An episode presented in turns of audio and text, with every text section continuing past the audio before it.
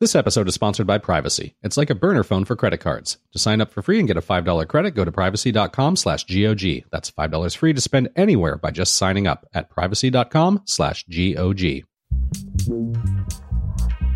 Grumpy Old Geeks, a weekly talk show hosted by Brian Schulmeister and Jason DeFilippo, discussing the finer points of what went wrong on the internet and who's to blame.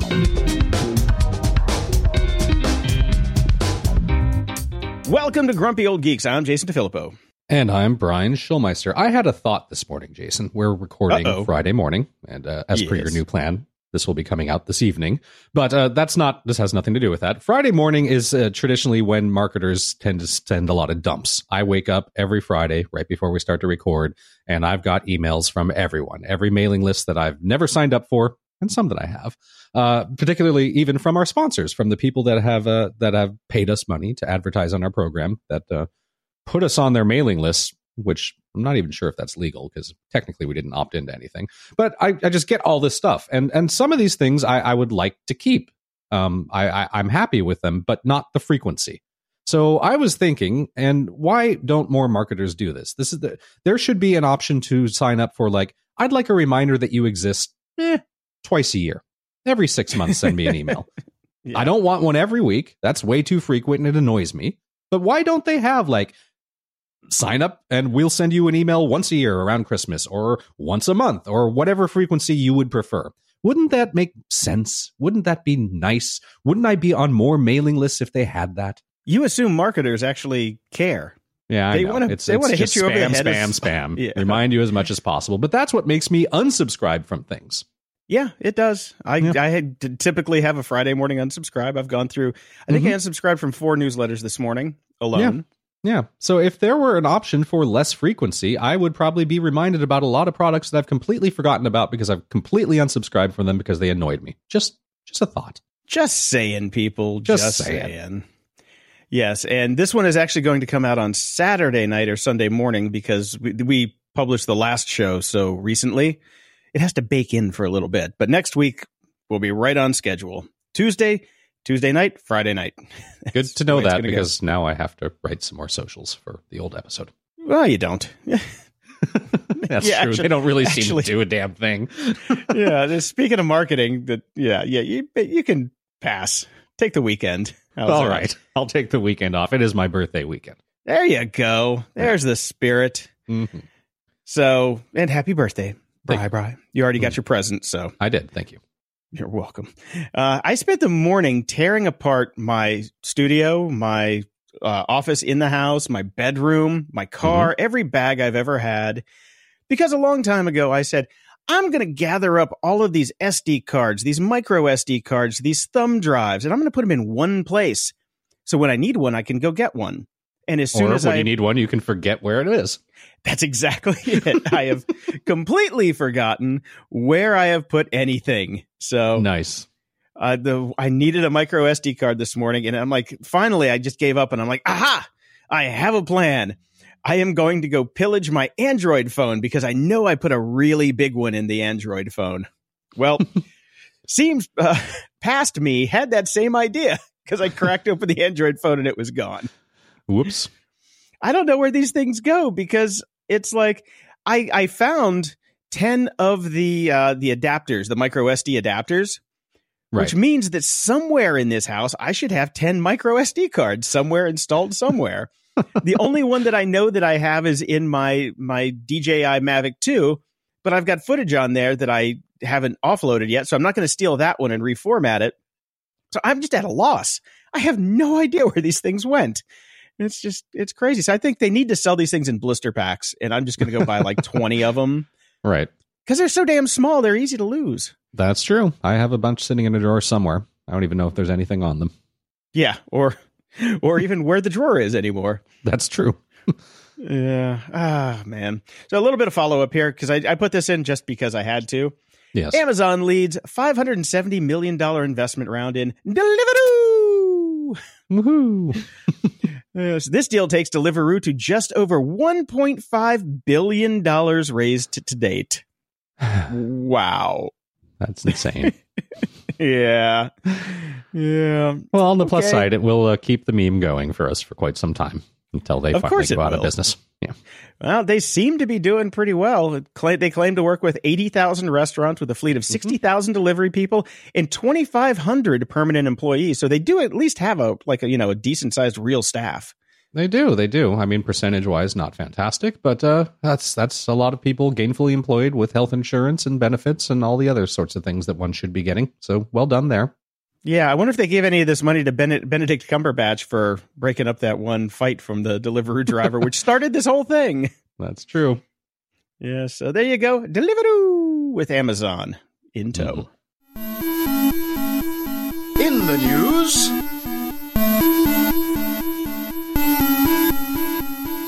Recode had a in-depth or Vox or whatever we're saying it is these days had a pretty in-depth article that uh, basically talks about something we've been talking about in a long time. The title of the article is "People say they care about privacy, but they continue to buy devices that can spy on them." And then experts explain why people are giving mixed signals about smart tech. Uh, nothing we haven't said here before. Um, I just found that it really is an interesting article, and uh, the main takeaway from this is the real reason, uh, at least the biggest reason, why people continue to buy these sorts of things is there's no fucking manuals anymore. Literally. They buy the device because there's no manual. No, no, no. They're they're buying the devices because there's no manual that's telling them all the evil shit that they're doing.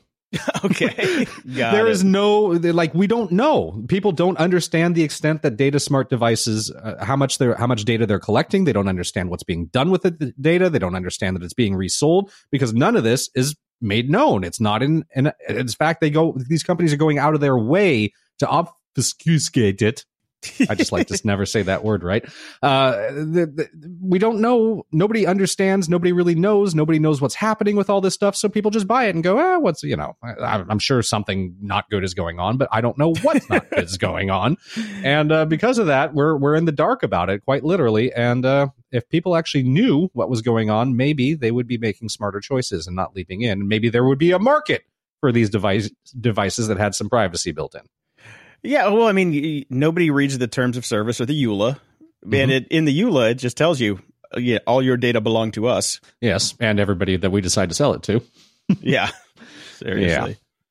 So it was just a good article. I liked it. Uh, everybody should read it. Not that it'll stop anybody from doing anything. Um, Yeah, I mean, I'm look, I'm looking around the room right now, and I'm like, okay, uh, yeah, I've got so many devices in here. I know you and you and. I are so insanely aware of exactly what's happening with all these devices, and yet we're cluttered our lives with them because we're idiots. We still do it. I do keep my Alexa Hmm. on with the manual mute switch now. I don't know if it does anything. It just makes a red light turn on. I don't know if it actually turns off the microphone. Yeah, I don't know uh, either Yeah. because you know no manual. Now we talked uh, the other episode about, uh, or maybe two episodes ago, about the in-depth study that was done by Pew. Pew, It's my version of delivery Deliveroo about how Twitter does not in any way, shape, or form accurately reflect reflect our society at all. It's uh you know, and it talked about uh, the demographics involved, and it talked about how it's a very small group of people that are actually actively using it, and it can, tends to lean towards certain demographics and blah blah blah blah blah. So, given that we know that Twitter is not in any way, shape, or form an accurate reflection of American society, much less the world, isn't it comforting that this story came out that positive feedback from Twitter is reportedly all our president needs to push policies? Okay. Yes. So, so just so describe to me what this is going on here. What, what do you mean by this? President Donald Trump, social media for him is more than just a means of communication. It is how he guides his policy decisions. That's the main takeaway uh, from an article uh, done on Politico, which did a profile of Dan Scavino, Trump's longstanding social media guru and newly promoted senior advisor for digital strategy. Trump is interested in the data, but only his version of Trumpian data, which means it's a little bit of cotton candy and it's not grounded in reality, Trump biographer Timothy O'Brien told Politico. Now, this guy Scavino uses data points to reassure the president that he and his policy choices are beloved, Politico reports. He's always by Trump's side, answering questions about how Trump's tweets are doing or providing feedback based on what he's heard on social media. And in some cases, using that feedback to guide policy discussions. In one eye catching anecdote, uh, lawmakers were trying to convince the president not to follow through on his plan to withdraw U.S. troops from Syria. Trump reportedly responded by calling in the man who oversees his Twitter account. You can't make that shit up. I- you can't make that shit up. You- oh man, we need to just start a bot farm that just replies to Trump's tweets so we can so we can shift policy in the United Uh, States. I- You're not kidding. Like, I'm I'm not joking. why I mean, not? that's really why why shouldn't we be doing this? This is apparently the only way to influence decisions anymore with this guy. I, I can't. I can't. I just can't. Yay, Twitter! Uh, another Thanks, Jack. another cock punch for Jack in the in the in the bank. God, man. Well, we talked about Wing starting their Mhm. deliveries down in Australia a while ago. Well, they're moving they're moving into Europe now. This is going to be interesting. They are going to be in Finland and they are going to be doing deliveries in Helsinki. And starting next month. Trial deliveries to uh, the residents in the Vuosaari district. And it's Wing notes that's the capital's most populous area. Yeah, let's think about this for a minute. I, I can see why they might want to do this to stress test the viability of delivering in, you know, crowded areas. But Mhm. I am I am dying to see how this turns out. I am dying to see how this Me too. turns out. I can't wait. I I, I want to hear. I want to hear the sound in the neighborhood. I want somebody just to hold up their phone and record it. I want to hear it. Exactly. That's really Yep. what I'm looking forward to on this one. So Yep. we'll see, we'll see how this thing plays out, but it is fairly interesting. Right. Now, speaking of uh, Twitter bots and influencing our would be president, I would like all of our listeners to uh, get on to the Twitter bot and uh, send him this article. Another one over from Recode The Smarter Wall How Drones, Sensors, and AI Are Patrolling the Border. This has got really interesting talking about the drones and, and all that sort of stuff, and how about instead of building and spending all this insane amount of money on a physical wall, why don't we use technology? Less costly, less disruptive, and less politically convers- controversial, a smart wall drones, sensors, machine learning, walking over the whole border, just taking a look, catching things going on. Let's do that. Everybody tweet this to him. Now, Yeah. there are some problems with I was going to say, uh, Uh, you're burying the lead on this one.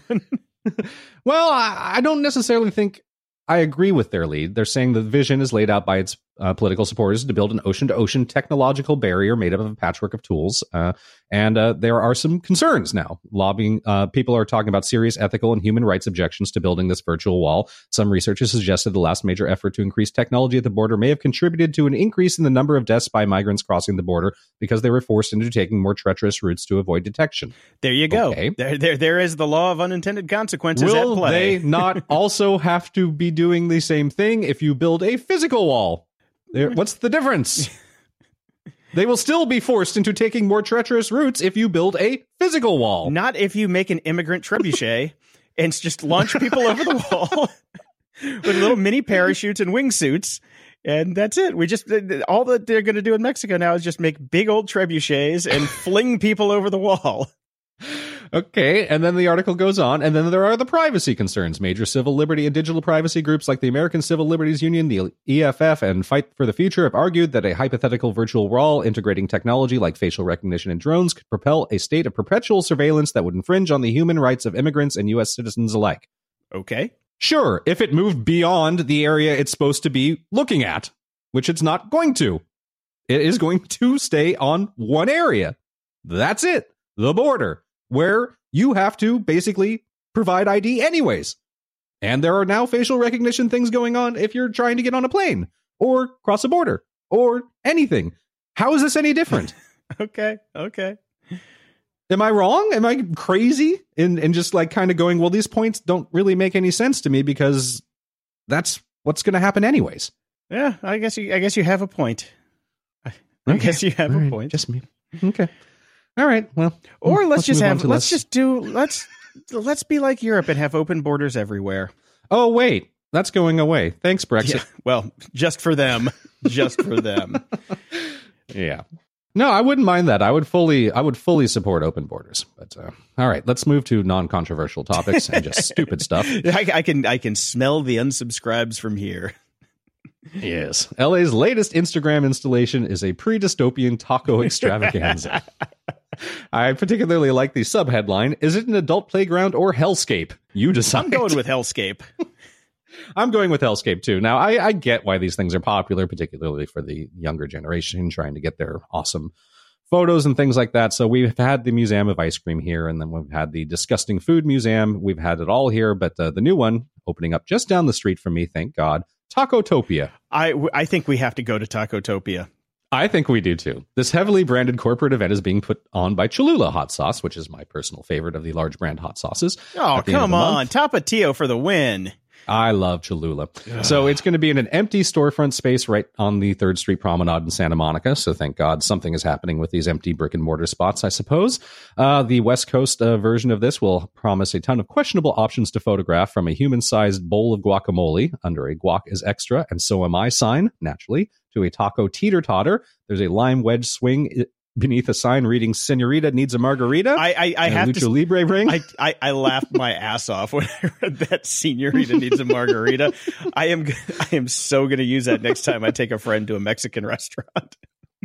Nice. Yeah. Each installation obviously will have a highly visible gigantic Cholula bottle along the way, which is no surprise since they're basically doing this as a gigantic ad for them. So that's cool. But there is a cost to get in, even though it's just a giant ad for I Cholula. know. 30 bucks per person with reservations required ahead of time. But at least you get a drink and a taco from uh, the Azul Taqueria. Have you eaten there? Are they decent? I have not eaten there. I don't know that place. so Okay. well, they you do get a Well- drink, which I don't know if you've ever tried those. I- They're I think they're foul. it's like yeah, they're pretty it's like a low rent like. Fanta. So uh patreon.com slash gog if we can get 60 bucks next month before this opens we will go and we will take some photos We'll scoot over there on our the- birds and because this senorita needs a margarita That's right I tell you that and if that didn't get uh, enough of your taco fix in boy do i have some more news Palm Springs uh, is the kind of desert area j- just outside of LA here. It's mostly known for uh, the gays and the grays and uh, for Coachella, because that's where you'll end up staying. Uh, well, there's a new hotel opening, the Taco Bell Hotel, yeah, called The Bell. the bell. hmm Hot sauce packet floaties, taco twisted cocktails, and spicy snacks are just a few of the teasers that the company is unveiling. Yes, the very own Taco Bell Hotel and Resort in Palm Springs will give fans of Taco Bell an unexpected and unforgettable trip of a lifetime and promises an immersive way to celebrate the best of the brand. I hope that they have upped the the budget for toilet Uh, paper in this beat me to particular it, you hotel. Because you're going to make many runs for the border. You- yes, you will. Oh, I love this. The bell stands to be the biggest expression of the Taco Bell lifestyle to date. Uh, Wait, there's a Taco Bell lifestyle? I don't think anybody ever said that. yeah, I ever. think it's broken stoned. Oh my god. If you too like shitty tacos, this is the hotel for you. Oh my god. If you like shitting and shitty tacos. Wow. Oh, this is uh, I will uh I will never stay there, but I guarantee you next time I go to Palm Springs, I will walk through this place and go get a drink at if the bar. If it's still there for sure. I if it's still there. uh, bring in bring nose plugs. This episode is sponsored by privacy.com. Privacy is the first payments product that keeps your personal information private while being even more convenient than using a regular credit card online. Privacy lets you generate a brand new Visa card number for every purchase you make online with one click with their browser extension or mobile app. We all buy stuff online more and more. I mean, come on. They're turning retail store spaces into taco emporiums. And Privacy gives you a temp credit card number for every site you buy from. Never forget to cancel subscriptions or trials ever again. That alone is worth the price of admission. And oh, yeah, the price of admission is free. Privacy is 100% free to use. Like credit cards, they make their money from the interchange paid by merchants. Unlike credit cards, they don't sell your data or charge interest and annual fees. Look, I use privacy.com. It is the best thing in the world. We sign up for stuff all the time, different trials for different software and different packages that we use. I use it every single time, so I don't even have to remember to cancel after the short trials end. I don't get charged. You don't use the same password everywhere. Why use the same credit card? Sign up takes less than two minutes and is completely free. They've already saved their customers over 115 million in unwanted and unauthorized charges. You can freeze cards and set spending limits. Cards locked to merchants, making them useless to thieves and hackers. You can delete cards anytime and kiss forgotten subscriptions goodbye. To sign up for free and get a $5 credit, just go to privacy.com slash GOG.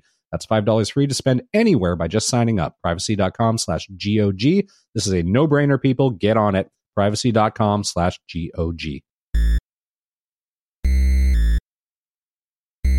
Security? Ha! We're back this week with Dave Bittner from the Cyberwire podcast. The Cyberwire is a free community driven cybersecurity news service based in Maryland. Dave is also the co host of the Hacking Humans podcast, along with Joe Carrigan, where they take on social engineering. Dave, you're back this week. How was your trip to back. Florida? Uh, it was great, thanks. I, I missed uh, talking to you guys last week, but we had a great time at KB4-CON in Florida, which is uh, KnowBe4's big conference. They're our big sponsor over there at Hacking Humans. So uh, we had a good time, good crowd, a few hundred people in the audience. The big uh, exciting news for us was um, we got renewed for a second season. So there will Yay. be another year. Yeah, yeah. There'll be another year of Hacking Humans. So that's nice. And How many uh, episodes do you guys do per season? 50. Ah, okay. So it's a year. Let, us let's let's talk about how the definition of a season. well, another year, another season, whatever. I mean, a Yes. year, another. We got There renewed go. for another year. Yes, they, so we're happy about that. Um, it was also a lot of fun. Lots of people came up and said hello, and uh, you know, that's always fun. Very Excellent. cool, very cool. I listened to your live show. I was very jealous. You had more people than we did at our live show. Oh, is that right? It's, it's not a contest, even though we won. Yes. Oh, yeah. Fine, sure. to be fair to us, it was a. they didn't have any lights on the building, and nobody could find where we were. So that. oh didn't help. my! Oh, Yeah, there was there, Yeah. was there was that issue. So, Mhm. Oh man, no, but I'm very glad for you because I really like Yes. that show. So it's Thanks. very fun. So everybody should listen to it because uh, Mhm. it's it's it's a good stuff. It's it is the good stuff. And you got to meet Appreciate Mr. Kevin Mitnick and hang out. I with did. him. I did. Yeah, yeah. it Was was he cool or was he a dick? he was cool. Uh, actually, he was very nice. I, I was, um, I didn't know, I didn't know what to expect because I think like, like a lot of people online, his online persona doesn't necessarily align with his in-person persona. And when I got to meet him in person, he was nice. He was charming, um, a good storyteller. And, uh, so that was a really, you know, pleasant surprise. Yeah, I hope he's a good storyteller. He's a master social engineer. So Well, yeah, that's true. I mean, the whole thing could have been a big put on, but uh, Yep. but There's always uh, that no, angle. the the presentations that he did were uh, interesting and compelling, and uh, really good speaker. So uh, I enjoyed getting to meet him. Excellent, Excellent. excellent. Did you get one of his cool business cards? You know, everybody but me did. Everybody else, and I just forgot to ask him. Everybody else has got these cool lockpick business cards that he has, and they're all sitting on everybody's desk, and I just forgot to get one. So next time I see him, um, I'll hit him up for one. I do believe if you go to kevinmitnick.com or his security site, you can basically get the address to send him a dollar in a self-addressed stamped envelope, and he'll send you one. Oh, that's nice. Yeah, Yeah. it's not as cool as getting it in person, but uh, still, No. you can you can always lie about it. Yeah, actually, uh, you know, Joe Carrigan, my co-host on Hacking Humans, brought. He had some old, old issues of 2600 magazine that had "Free Kevin" on the cover, and he brought them and got uh, Kevin to autograph them for him. Oh, So that's that was- cool. that That's kind of fun. Yeah. the documentary that 2600 did on Kevin was pretty pretty good. I have to recommend that. My girlfriend, ex-girlfriend, previous girlfriend is is actually in it at the end, which is very funny. Oh, neat. But uh, yeah, I, I highly recommend. If nobody's seen that documentary, it's it's around. I can't remember the name of it off the top of my head. It's not Free Kevin or anything like that, but it's out there. You can find it uh, somewhere in Sweden, or I think you can buy it at twenty six hundred. They'll send it to you on a Betamax or something because those guys aren't big on new technology. right, right, right. Well, speaking of new technology, San Francisco has banned facial recognition technology. This is good news because I think everybody has the right to privacy while they're po- pooping on the street. Exactly. That's right. yeah. oh man, the truth hurts, doesn't it? yeah. Here's here's Uh. here's the kicker though. Nobody in San Francisco in law enforcement is actually using facial recognition technology. So nothing has changed right now. Yeah, yeah. I guess it's sort of a shot across the bow or, or trying to take a leadership position with other municipalities. What do you guys make of this? Um, Good idea? Yeah, I, I think so. I, I think that facial recognition technology, uh, from every study we've seen, is not ready for prime time yet and Mm. should not be rolled out. I mean, it's been an increasing concern, I think, from that we've talked about in this segment that Jason and I have been talking about on this podcast for a long time is that we we're rushing to put out betas and we're putting betas in place all the time now instead of w- waiting for finished products and i think this we're we're not there yet with this stuff It's too many false positives. It's going to cause too many problems. It's too expensive.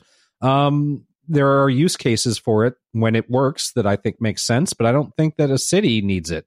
Uh, not not blanketed, anyways. There are certain areas. Maybe you use it for courtrooms, and maybe you use it for here and there. I, I don't like the direction that we're going. Uh, we we see it in China already. It's not cool. Mm-hmm. And we Mhm. covered on the show last week that it's worse than a coin flip right now. Like 96 Yeah. and 98% false positives. That's you That's just might as well significant. pick everybody and say you're a criminal, Yeah. you're a criminal, you're a criminal. Yeah. I've been thinking a lot about this, uh, and I think, like a lot of these things, I guess I'm a lot more comfortable with it if you have to get a warrant first. So, in other words, you know, if I'm a police organization and I want to use facial recognition technology, I have to go in front of a judge and convince them that this is this is the person Right. I'm looking for and here's why and when I go through through all of this footage it's only going to be looking for a match on this person, nobody else, and this isn't a fishing expedition. Right. right, right. Yeah, that that's good because you don't want them to have cameras at the BART station all the time just running everybody's picture. But if you know that somebody that you're looking for is going to be taking BART, you can actually, you know, at least profile them and figure out where they're going and things like that, but stick it to that person. Like Mhm. train train the AI only on that person and unleash it on them. And that way you only get 5 or 600 matches instead of just right. yeah, exactly. Exactly. Yeah, yeah. I mean, Yeah, that's the real problem, right? Like, it, it's the technology just isn't there yet, and everybody's rushing to put it out there. So I'm fine with this ban. I think I think we need to wait on this stuff. It's not there yet. Yeah. One of, one of the folks I think had a good point. He said, uh, one of the locals to San Francisco, uh, it might have been one of the city council people, said something like, you know, why, why a ban? Why not have a moratorium? If it's not ready, we all agree it's not ready yet. Why not just put it on hold? Uh, I guess that's more a political situation than anything else. It doesn't really make a difference because a ban can be overturned. It's the same. It's Yeah, just it's true. just terminology, right? Yep. So Yeah. Yeah. Well, you know, related to that story, uh, there was a story that came out of the UK where they do a lot of facial recognition stuff. Yes. I mean, U- UK has a ton of cameras all over Everywhere. the place. mhm. And they have these vans that they park on the street that have cameras, and basically everyone who walks by gets scanned. And this is one of the ways that they gather up bad guys. Mhm. And there was a gentleman who was walking down the street, and somebody else was coming towards him and said, "Hey, buddy, there's a you know around the corner there. There's a facial recognition van." So this guy pulled his cap down low and pulled his shirt up over the bottom half of his face. And the police saw what he was doing, and they grabbed him and they said, "You can't do that." And he got fined ninety pounds for refusing to show his face to the cameras. I have a problem with this. Really? this that's police. That's police state. I mean, it's a straight up police state. That's then, V for right? Vendetta action right there. Yeah. Yeah. I, I mean, and, and it's not just that I want to walk down the street in my furry costume and not have anybody hassle me about it. Uh, I just, I, I mean, this, so this is a fundamental issue, right? Should you be allowed to walk down the street and disguise yourself? Uh, Yeah. I don't see why not. I mean, I I tell you what, in winter in Chicago, I'm wearing a balaclava and a big hat with fuzzy ears. You can't see my, you can't see anything in my face. So Mhm. what's the difference with that? So if I Mhm. got to go outside and Yep. freeze my ass off just because you need to take a picture of somebody, uh, kiss my ass. It was- I mean, you know, Halloween must be a cash cow. Yeah, really. right, exactly. Right. But it's They're just interesting, fining too. everybody ninety pounds. I mean, in this case, it's interesting too because it's sort of. uh, It seems like the police took the tact of, um, well, "What do you have to hide?" The fact that he was hiding himself made him Mhm. more interesting, and that's why they came after him. you know, uh, which and and you know, there's people who say, "Well, come on and look around in my house. I have nothing to hide. What do we need a you know search and seizure amendment for?" That's but just slippery slope, right? exactly, exactly, yeah, we've covered that. That's it. Never let a cop in your house ever. yeah, Yep. Yeah. Yeah, uh, yeah. I'm with. I, I I don't like this. Um, I would be really d- disturbed if I happened to be living there right now.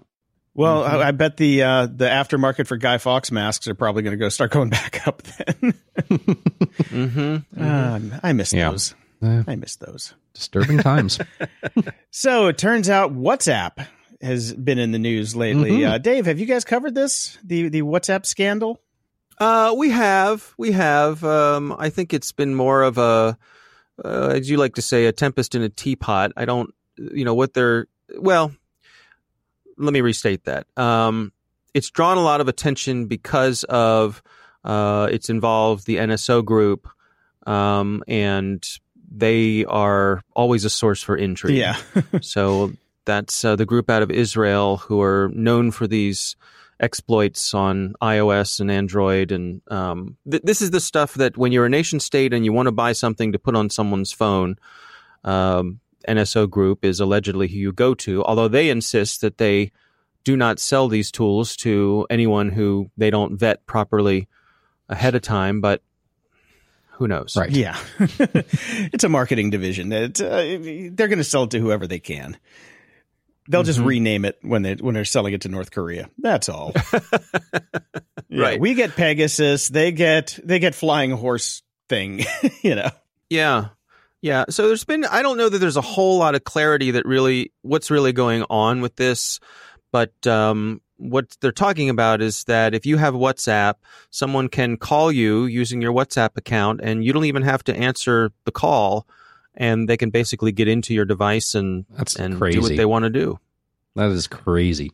And I don't, I, I, I'm scratching my head here. I mean, c- can you guys think through a way that that would be possible? No, No. that's I, I, can't really either. can't. I can't imagine how that works. But Right. I guess That's it why does. NSO is Yeah. in that business and we're not. Right. well, that and Oh ethics. yes, ethics. Uh, forgot about that. Ethics, schmethics. yeah. um, yeah, and the other point here is a good one, which is that people hear end-to-end encryption and they get a little overconfident. Mhm. Um, you know, back in my uh, video days, people would often ask me, you know, how can I protect this? How can I protect this corporate video from someone else seeing it? And my answer was, if it can be seen, it can be copied. Yep. And- Same answer I used to give to the music industry when they'd say, Right. How do we make sure these streams don't get duplicated? I'm like, Well, you Yeah. can't. If you can play Yeah. it, you can steal it. Mhm. Right.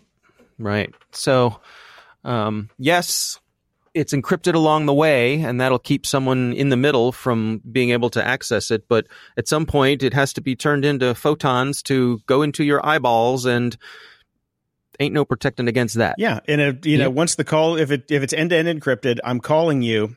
The call starts to go through. You're decrypting on the other end, and then somehow you get a payload through with just actually calling. And then maybe it's because it goes to voicemail, like WhatsApp voicemail, and then at that point it triggers a way to attach a payload. I'm not sure how this works, but I'm, I'm racking my brain trying to figure it out. But it's you know it's impressive stuff that they can do this, hmm but it is scary stuff. Yeah. Yep. Yeah. Yeah. Really and in a similar vein, I read a really interesting article um, called If Bitcoin is so safe, why does it keep getting hacked? Now, we know there's social engineering involved, et cetera, et cetera. If you've got a key and somebody takes the key, that's it. You're screwed. Um, Right. and that's that. But what I found interesting about this is just the amount of money that's been stolen so far. I had no clue because we just had $40 million worth of Bitcoin stolen from Binance, one of the largest cryptocurrency exchanges in the world. But according to the Wall Street Journal, more than $1.7 billion in crypto has been stolen over the years, which is Mhm. insane to me. And uh, Yeah, I mean, yeah. well, we're anti-crypto here, anyways, as we've always talked about. But that is that is a lot of money. Well, I mean, wasn't Mount Gox in the Mhm. hundreds of millions of dollars? You know, it adds up pretty quick. yeah, pretty soon you're talking real money. Yeah, a, a couple things uh, caught my eye here. One was that um, Binance had insurance against their losses, which I thought was Yes. interesting. I thought that was So- interesting. That's good for the users of that service. The other thing is, is anything they're describing here a function that is not the way that these currency exchanges were designed to work? No, this is all. Uh, this is they're not bugs; they're features. It, that's Right. exactly the point. It worked exactly the way it's supposed to. And Right. again, it's just like you were saying with end to end end to end encryption. Um, we place too much thought on this, and too much. uh, We think these things are more secure than they are. Yeah. Yeah. I, I spoke Yeah. with a researcher recently. Uh, I'm not sure if it's run on our Research Saturday show or not. If it hasn't, it's coming up. But it was someone who was looking into uh, cryptocurrency weaknesses and looking at the technology behind the passwords. Mhm. And these passwords are supposed to be over 70 characters long and they're alphanumeric. So they're mathematically, the mathematical complexity is such that you should never be able to guess a password. Right. But what they discovered was that there actually are a lot of guessable passwords. Um, there are a lot of accounts out there that are using really easy passwords like zero zero zero zero zero zero zero one right. zero zero zero zero zero zero two. And what they think is that those accounts are being used for testing. Um, there are some accounts that seem to have been spun up because people have accidentally sent a null value somewhere when they didn't mean to. So sloppy programming has spun up an account with a very easy password. And what happens is there are people out there who are watching these easy accounts, and as soon as something is transferred into them, they yank it out Right. and they've gotten thousands of dollars by just sitting on top of these accounts that people either use for testing or they accidentally stumble upon and as soon as something comes in they yank it out in milliseconds Yeah. it's fascinating Amazing. again not nothing that it, everything's working the way it should Mhm. but it's just you've set a password that basically isn't a password Right. okay uh, sorry it's mine Oh, is it? Okay. Yeah, I was it's like, mine. where did you? Did I lose No, Jason again? mine. No, it's mine. It's mine. It's mine. All right, sorry. Um, what's that? Crickets. noise? Oh, Uh, that's a horrible cricket sound. That's that's a Uh. really crappy. wow. So this is how it's going to be now, huh? Yes. Jason has a, Jason has a new toy. until he gets, until Jason gets bored with his new toy. We- We're just on a- don't worry. We got we got two weeks of this, and then we're yeah, free. we're on a morning zoo show until Jason gets bored with his new toy. All right, fair enough. Time to spin the stacks of wax and the platters that matter. Um, this next one I included here just because I thought it was funny. And this is uh, hackers have compromised a script used by Best of the Web to display their trust seal on customers' websites. So when you go to Best of the Web and they do a scan of your site and they basically certify that your site is safe, then they give you a little piece of code to put on your site that automatically displays the little seal of approval that says this site is safe. Right. Well, guess what happened to that script? oh, that is Yep. funny. Somebody got into their uh, their system. I guess they were using Amazon's content delivery system, and they compromised it. And they, I believe, they put a keylogger in there. so uh, the the irony of this did not escape me, and uh, I just think it's funny that that's what they went after. It's nice to end with a chuckle. Mm-hmm. Mm-hmm. Do we have uh, laughter, Jason? There you go. There it is. Very nice. Very nice. ah, see, even better. Oh, yes, yes. Uh, all right. Well, it's not going to get any better than that for me. So uh, oh, there you go. All right, gentlemen. All right. And All if- right. think about the if it, if this is as annoying to us as it is, imagine the thousands of listeners out there that you're annoying, Jason. I know that's probably like the best thing in the world for you. Oh dear Okay. lord. All right. That's- I'm going to All do right, all of my segments with you guys now. I'm just this is like audio emoji for me. I'm just gonna sit here in the back. I'm gonna go I do. Uh, I'm gonna I'm gonna do a couple fake shows with Jason to get this out of his system. That's good. I love it. I love it. Right. Right. Why aren't they publishing? Oh. It's funny. I don't know. Oh, technical difficulties. yeah, it happens. All right, gentlemen. I will see you next time. Have a good week. All right. Talk to you soon. Ups and doodads. As we were just speaking about uh, how we have surrounded our lives with uh, questionable devices, even though we know better, some new news coming out of the Alexa camp. Alexa Guard is now ready to turn your Echo into a home security device. So, starting today, Americans can use their Echo speakers as home security. Well, I guess starting a couple days ago, sorry, as home security devices. We, you simply tell Alexa, "I'm leaving," and your devices will alert you through phone notifications if they hear glass breaking, a CO2 alarm, or smoke alarm. And obviously, these are starting to tie into some of the other devices, which will be nice. Um, I have my like Dyson uh, air purifiers, so at some point, I'm I'm assuming they'll integrate, maybe someday. And uh, will be able to do that. So I've tested this out. It didn't do anything, which I assume means it worked since nothing happened. Well, what you can do is just While I was run, out. press the test button on your smoke alarm and see if it actually sends Right. you a notification. I have not tied my phone number to my Alexa because I refuse to do that because I know they're going to snarf my entire phone book without my permission, probably.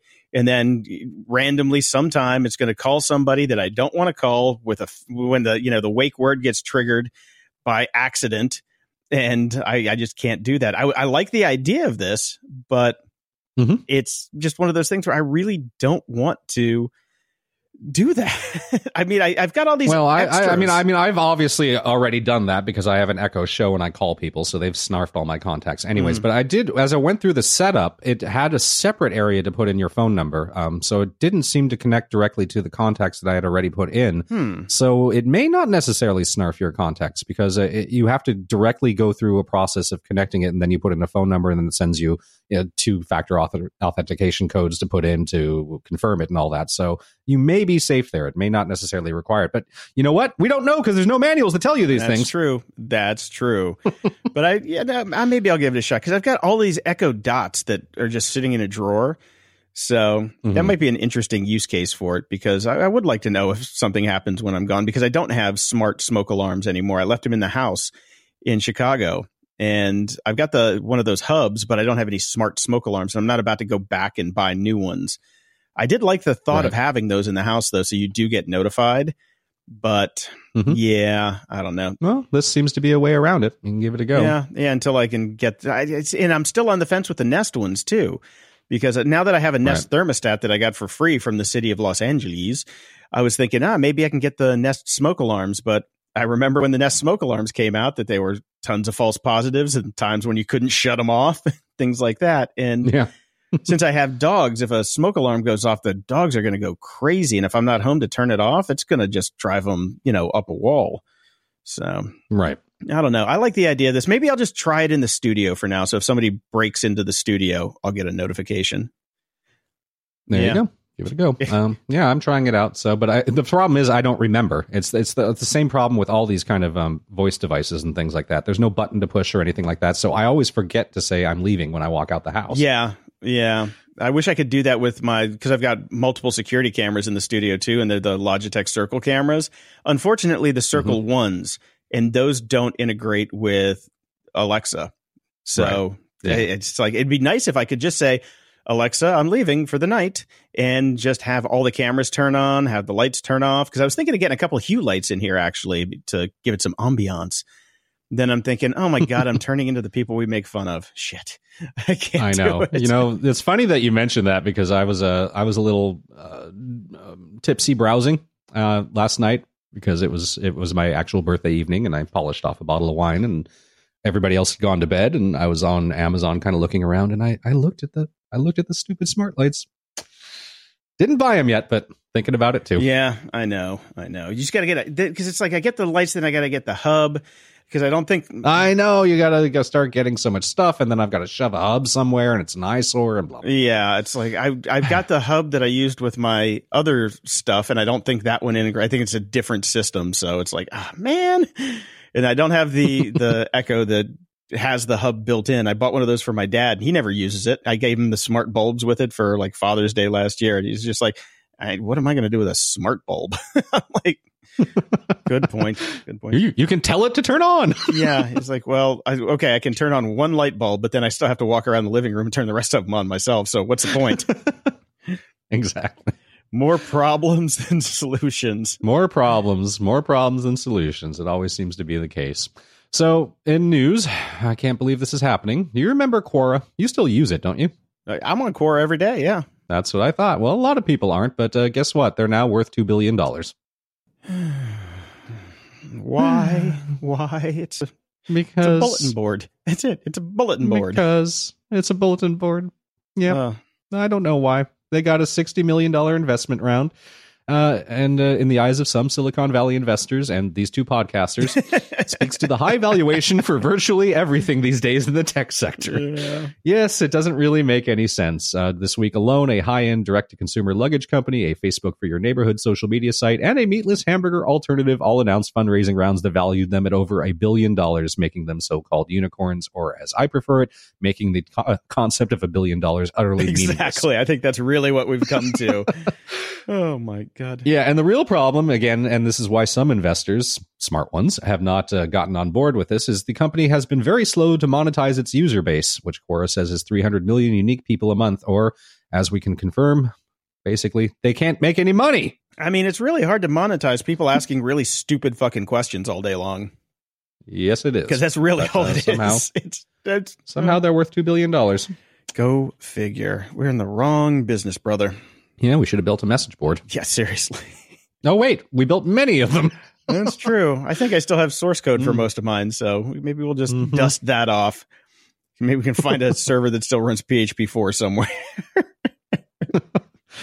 oh man. So I, I I went shopping this week. Okay. I got I got This the- week? This week. Well, I took a couple weeks off. I haven't gotten anything in a couple weeks. I got the Satechi aluminum Type C Mobile Pro hub adapter with USB C PD charging 4K HDMI USB 3.0 and 3.5 millimeter headphone jack, compatible with 2018 iPad Pro Space Gray. Okay. Okay, so it's a little, basically a little micro hub that you stick into the bottom of the anything that's USB C, basically. But I got it for my iPad Pro Mhm. Because my iPad Pro is basically the only USB C device that I own. Right. So I don't have a lot of dongles or things like that. And so it comes with a, a headphone port, which is nice, Mhm. which is going to be key because I'm going to tell you about a couple other things I got here. And uh, I can actually use that as a mobile podcasting studio now All right. because there's a new app that I got called Backpack Studio that used to be called Boss Jock. And with this new app, I can plug in an interface using the USB A port on that little hub Mhm. and use Backpack Studio to actually record live remote things. Right. It also comes with a soundboard, which is much nicer than the one in this shitty RodeCaster Pro that I'm talking to you on right now, because it has more than eight inputs. It has unlimited inputs, so you can actually make soundboards that work. And it's a nice little piece of software. Backpack Studio is only ten bucks, so I'm giving it a shot. I Mhm. got the, I got the, you know, the little hub, which was like seventy bucks, which is pricey, but it also at least lets me plug in my headphones and still charge while I'm on the road. But the other nice thing about it uh, that I like is that uh, HDMI adapter. So if I'm like at a hotel, I can Mhm. like you know plug my iPad into the TV and mirror the iPad on the TV if I want to watch some movies Right. instead of having to sit there in bed and hold the the or the iPad up. But it's a you know it's a nice little piece of kit. It's really well um it's really well milled space gray so it matches, you know. so well worth it so far. I'll let you know once uh, I actually get a test setup going for recording. But to be recording with, I got a Sound Devices Mix Pre 6 portable multi-channel audio recorder mixer and USB audio interface. All now, right. this one, this is like the Cadillac of portable interfaces. This is what people use like when they're recording sound for movies. Mhm. It's not cheap. It was No, it nine is not. dollars, but it is a tank. It is made of like aluminum. I can kill a man with it if I have to. You can. It runs off of either USB power or AAA bat or AA batteries, Mhm. which is really nice. The funny thing about it though is if I just have this with me, I don't actually need Backpack Studio or the iPad because it records straight to it Yes, it but does. it's it's you know if I if I want to try the other stuff, but it, it the the Backpack Studio will use basically any USB interface, so I can take one of my other things with me, like my those little Zoom lavaliers, plug that in as a USB interface and record from my lav right to it. But also, same instance, I can record straight to, straight to the actual Zoom itself Yes. if I need to. So this a lot of this stuff is overkill, but uh, we actually use the Mix Pre three for the Jordan Harbinger show, and it's one of those deals where I like to have the same equipment that they have when they're on the road. Yeah. So if anything ever comes up, I can answer questions about it because there are always questions that come up, and I do that with basically all of my podcasting clients. I like to have exactly what they have in their homes because there's inevitably going to be a point where you know, I'm going to get a call right before show's about to start. Like, this thing isn't working. How do I fix it? And if I don't have the gear, I don't know how to fix it.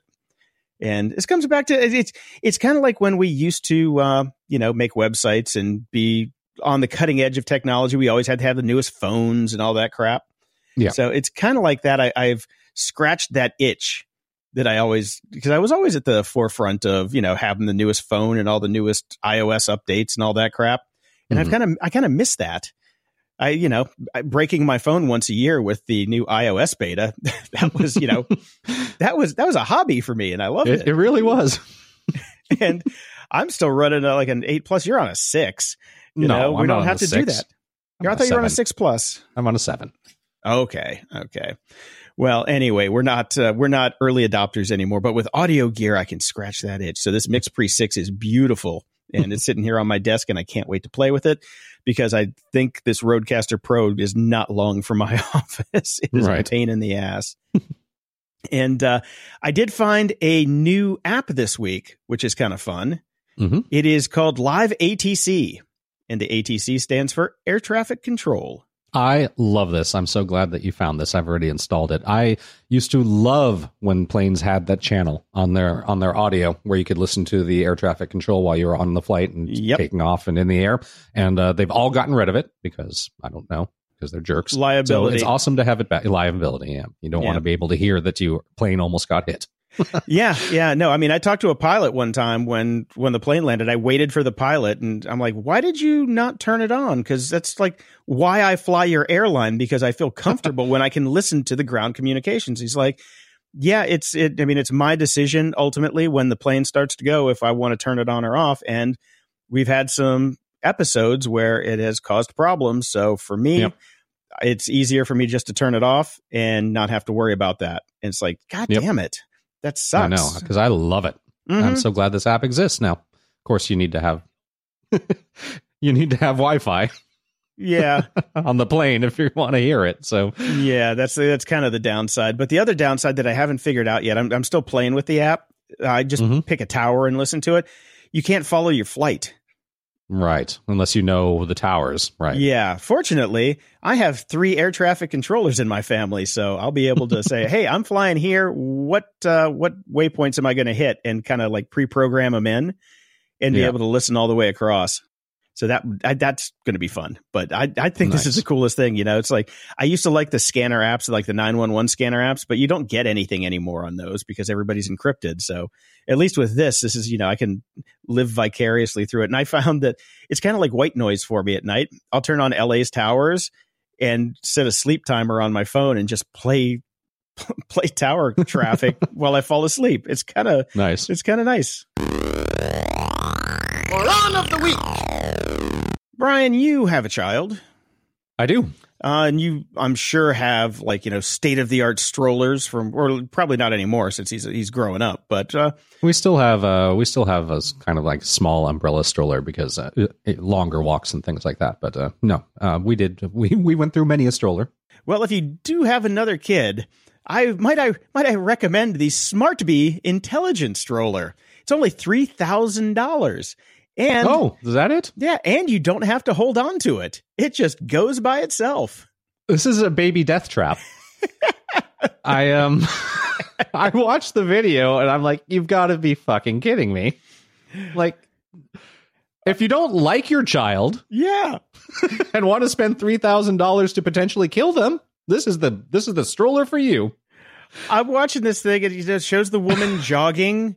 And I'm like, okay, well, you're going to get one hell of a workout when the thing goes out of control and runs away with your child into traffic. Uh, I'm assuming it's it can be app controlled, so maybe you can just sit on your fat ass uh, and run your kid around. this is the don't, don't have a kid if you're this lazy.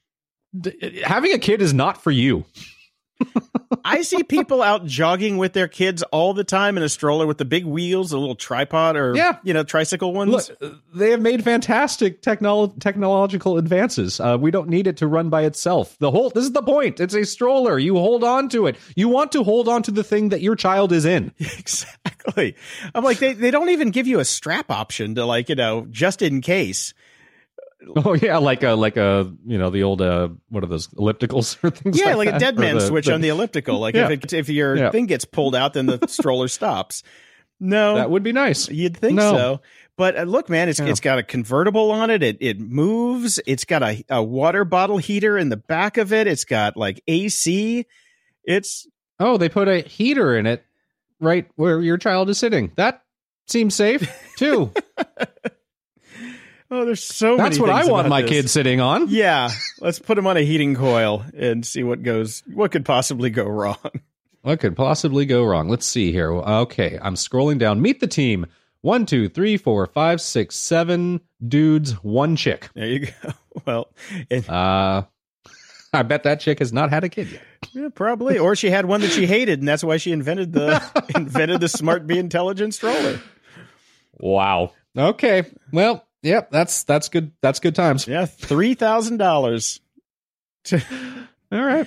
Oh my god! I gotta say the design is nice though. It, Oh, it looks great. Yeah. Don't get me wrong. That that is a that is a sexy looking stroller. you know, I mean, if this was just a grocery cart, it would be pretty badass. But you know, I don't even know if I'd put my watermelon in it, let alone my child. I can uh I can tell you I would not put my child in this. yeah. Well, once you're done chasing your baby down the street after it's gone uh, runaway style, you can now hit up the boozeless bars and get clear-headed cocktails if you're not into the booze for the same price. Don't by the way, have the- for the same price. Don't don't we have that? Isn't that just Jamba Juice? yeah, do, we Starbucks. need, do we need this? This is ridiculous. I this reminds me of remember there was a brief period maybe oh god, it's a long time ago now, 15 years ago when they had air bars everywhere. Oh yeah, like You oxygen bars. where you would go eh, oxygen bars, yeah. And it was like a big fad and they opened up everywhere and then all of a sudden they were all completely gone. The same thing's going to happen with this. Yeah, I think Woody Harrelson opened one of those, and I think then he just discovered pot and said, "Well, screw the oxygen. I'm just going to go get stoned." I like a little bit something in my air. Yeah, yeah. This air is too clean. I have to- oh my god, yeah. So this is kind of a UK fad right now, but uh, which makes no sense because I've been to the UK and I don't know anybody in the UK that doesn't that makes drink. absolutely no sense whatsoever because there their study just came out last week that the biggest alcoholics in the world are England. Yeah. The most drinking anywhere is in England. Well, that's the only way that we can explain Brexit because everybody was fucked up and said, "Let's just try this one for fun." all right. Well, good, on you. Go enjoy a really expensive juice. Brick a break.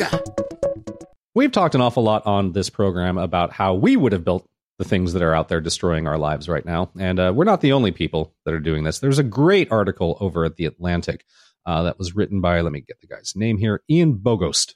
And he's a bit older than us. And uh, he talks about basically, he built Facebook.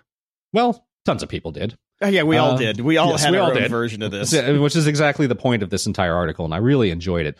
Uh, uh, he built it, and he built a version of Facebook that was private in 2002 after his second child was born. It had been difficult to keep friends and family up to date with the first, and the short time, um, you know, being online, he was able to basically build a website because he was working professionally as a web developer that allow- allowed friends, parents, family, grandparents, private system to to put up updates and have comments and all the sort of thing that Facebook basically is. Um, so you know, a lot of us did this back in the day. Now, his real art uh, point in this article, which I loved, is the fact that he was older when he built this than Zuckerberg was. He had different priorities in life, different morals, different ethics. Uh, he wa- privacy was important to him at that in that stage of his life. While it was not so for Zuckerberg because he was in college because it wasn't about privacy. It's it's you know you have a completely different idea of how life should work and what it should be and what your goals and priorities are a- as you move on in life. And his point is like if somebody older had built this and had won instead of somebody younger, we might be in a completely different world right now. Oh, absolutely. Yeah. And I really liked his part about um, image sourcing. Mhm. And because I, I did exactly what he did too back in the day. You basically you put the image with a source with a nonce after it, Mhm. and you can only like load it from authenticated accounts Yep. for just like one or two loads, and then it resets, and you can't get to the image again. Yeah. You can of course save it in the browser if you want to, but it's not like you can send out a link to the image and everybody on the internet can get it. You have to take that extra step. And I just, you know, nobody does that stuff anymore. And I just thought that was really fun for If people did it, Pinterest wouldn't exist. yeah, no shit, really.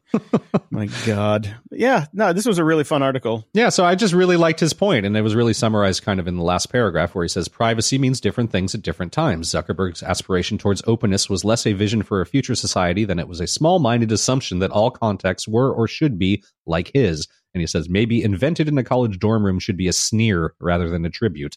Ooh. Yeah, take no that, shit. Zuck. Zingerberg. Yeah. I, I, this guy's name is ringing a bell.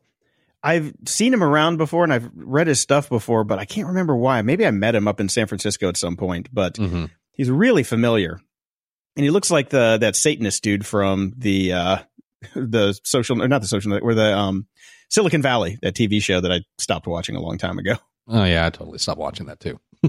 Yeah, that's a, that was a moral imperative. So I found this one over on the next web. This site generates batshit crazy blockchain use cases that are stupidly real, and it's called the Bullshit Crypto Project Name Generator. Have you tried this yet? I, I did. I, I really, really enjoy it. Revolutionizing social trading for dentists using blockchain technology. The first disruptive blockchain platform for the manufacturing industry. And he just, he just, you know, it's one of those word salad type of things, but it's funny. The fastest AI powered digital currency. I'm pretty sure that one's real. Yeah, the decentralized AI autonomous system for shitcoin holders. The original rare cryptocurrency. Uh, peer-to-peer personal banking service for desperate Lambo owners. Uh, the first decentralized platform disrupting farming in Samoa. An open cryptocurrency platform for cat owners ready for real-world adoption. Oh, We just go here all day. Yeah. we could. Very fun, very fun. Check it out. That's it. Uh, yeah, the link will be in the show notes. gog.show slash 345.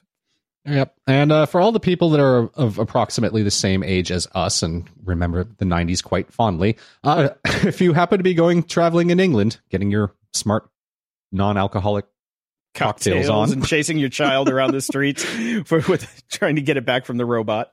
Yes, well, Airbnb has got a place for you to stay. Yes, this summer, Airbnb is giving people the chance to fulfill their dream of living like a Spice Girl. The Spice Bus, made famous in the 1997 Spice movie Bus. Spice World, has been converted into an Airbnb rental and it's open to guests for only a few nights in June. So get on it, people. Oh my god, it's only 99 pounds to stay. So, Well, it is just a bus. yeah, there's only one bed. yes.